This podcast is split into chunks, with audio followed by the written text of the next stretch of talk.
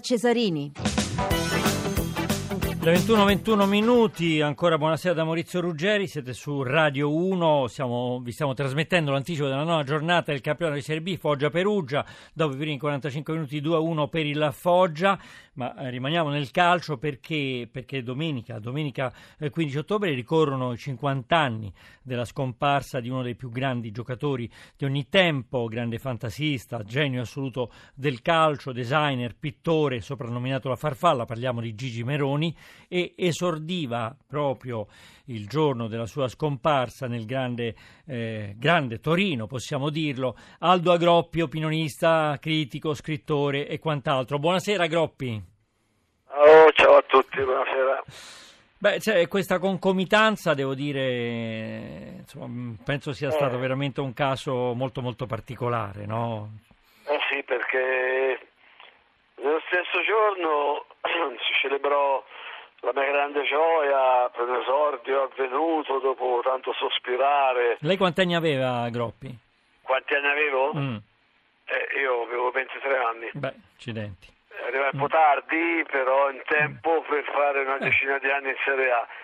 E esordì quel giorno il signor Fabbri, l'allenatore, mi chiamò da parte in sede e capì che insomma si stava avverando una grande gioia che sognavo, che speravo, avevo già un figlio da mantenere, insomma, voglio dire, qui se non gioco i soldi non arrivano. Eh. E Fabri mi chiamò, mi disse mi avrebbe fatto esordire giocando in marcatura su Roberto Vieri, che è poi il babbo di Bobo Vieri. Sì, sì.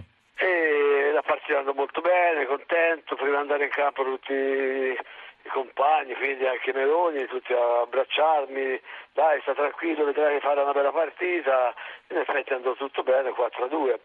Però poi c'è stato un fatto strano, perché poi eh, se è vero che c'è Dio è vero anche che c'è, che c'è il diavolo perché quella è stata una maledetta vittoria, come ho scritto nel libro che uscirà a fine novembre. Mm, Ma lei ha già scritto a gamba tesa, no? Frustate e qualche quello che carezza, questo è del proprio 2005. un altro eh, sì. dove Il titolo è Non so parlare sottovoce. Mm. Beh, ce lo faccia sapere così lo presentiamo. Prego, uscirà prego. a Mm. fine novembre. Sì. Forse molti non lo sanno, io l'ho scritto nel libro. È stata una maledetta vittoria, perché Mm. vi domanderete, una vittoria maledetta? È maledetta quella vittoria, perché se noi non avessimo vinto, Sì. Gigi Meloni quella sera sarebbe rimasto in vita. Non sarebbe uscito senso? con Poletti? Come? Non sarebbe uscito con Poletti? No, il discorso è questo.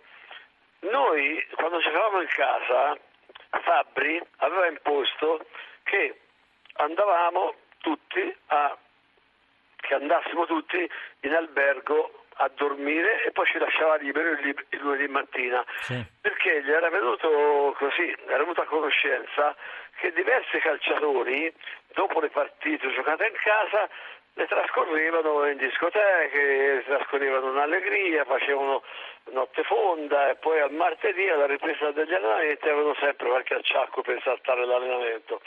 E allora Fabio decise non andate più a casa dopo le partite interne, ma andiamo in albergo e poi siete liberi il lunedì mattina. Vabbè, accettammo, per me in particolar modo non era un sacrificio, forse per i, per i, per i ballerini della notte forse sì, ma per me andava benissimo. E quindi cominciamo ad andare in albergo e, e la mattina successiva eravamo liberi. Quella sera a tavola la grande felicità e il grande interesse nei miei confronti, con abbracci, baci, congratulazioni, fece sì che ci, ci gassammo al punto di dire all'allenatore ci mandi a casa signor Fabri Aldo deve Questo per la vittoria con la la insomma, voglio dire. Eh. eh, ci lasci andare per questa volta abbiamo giocato bene, abbiamo vinto insomma picchia e mena, picchia e mena, picchia e mena e Fabri eh, ci lascia andare a casa sì. e lui questa cosa non se l'è mai perdonata l'ha portata dietro per tutta la vita Spieghiamo ai nostri ascoltatori, un, Ma quando un'automobile. ci ha, ci ha lasciato Eh, eh, Groppi, eh, mi sente, Groppi? noi, siamo rimasti eh, delusi di stucco pieni di dolore dopo una partita Mm. vinta eh, ucci- rimanere ucciso in una strada del centro. Certo. corso La Groppi mi sente? Che per di più era, era un viale buio, non è possibile, non è possibile. E poi, insomma, il resto lo sapete, Certo. una macchina... eh, Forse abbiamo dei problemi con Agroppi perché non riesce a sentirmi, però non so se mi sente Agroppi. Ah, io- perfetto. No, no, volevo spiegare ai nostri ascoltatori, come giustamente stava dicendo, che Meroni fu investito da un'auto mentre attraversava mm, Corso Umberto no, a Torino, insieme al suo grande amico Fabrizio Poletti. centro buio. Sì. Questa, questa è stata una componente Mm. che ha partecipato ha partecipato alla morte di Meroni perché non è possibile perché se ci fosse stato un viale illuminato come doveva essere quantomeno l'autista avrebbe visto Meroni e Poletti in mezzo alla strada Certo. ad aspettare che dall'altra parte finissero le macchine che arrivavano dal senso inverso. Agroppi, ci abbiamo, abbiamo un contributo, sentiamolo, sentiamolo pure. Ma vediamo di rompere un po' allora la monotonia e di portare qualche di soddisfare qualche curiosità. Meroni, per esempio. Lasciamo la notizia dei 500 milioni perché credo che Meroni, vero Gigi, la pensi esattamente allo stesso modo. Non credo che abbia cambiato da quando costa 500 milioni. Per niente, Eh? per niente, guarda, io sono rimasto sempre quello di prima.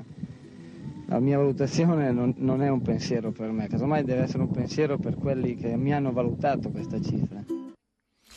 Ecco, questo era Enzo Tortora che intervistava Meroni. Beh, Meroni era veramente disinteressato. Lei lo, lo paragona forse a Best, a Groppi, è, È vero? una, è una sensazione di sentire Gigi, ho chiuso gli occhi un attimo come se qualcosa di, di onnipotente eh, l'avesse rimesso in vita. Invece purtroppo era solo un'intervista. Beh, lui fa parte degli immortali per come giocava. Lei dice che insomma non, Eh, non è paragonabile. fenomeno. Eh, Ci c'era un fenomeno, non perché è morto, perché quando morirò io non diranno mai che era un fenomeno. Era un rompicoglioni e basta. E quindi Mm. eh, noi abbiamo perso un giocatore di grande importanza, sarebbe diventato un fuoriclasse, ora c'ha... ma soprattutto abbiamo perso una persona, un amico, un compagno, un ragazzo eccezionale, anticonformista, ma senza dare noia a nessuno, non approfittava del mito, non approfittava perché era il personaggio più importante di quei tempi, non ha mai sfruttato... A Groppi il suo avremo, avremo modo di parlare di Meroni e soprattutto anche del suo libro dove immagino che ci sia spazio anche per la farfalla, farfalla granata anche in un Sì, libro in certo. da- da- dalla Chiesa. Io la ringrazio, la ringrazio a Groppi, in bocca al lupo eh, per eh, a questo, voi, questo suo libro. Adesso diamo la linea al GR1, torneremo con Foggia Perugia, Bisantis del Vecchio, GR1.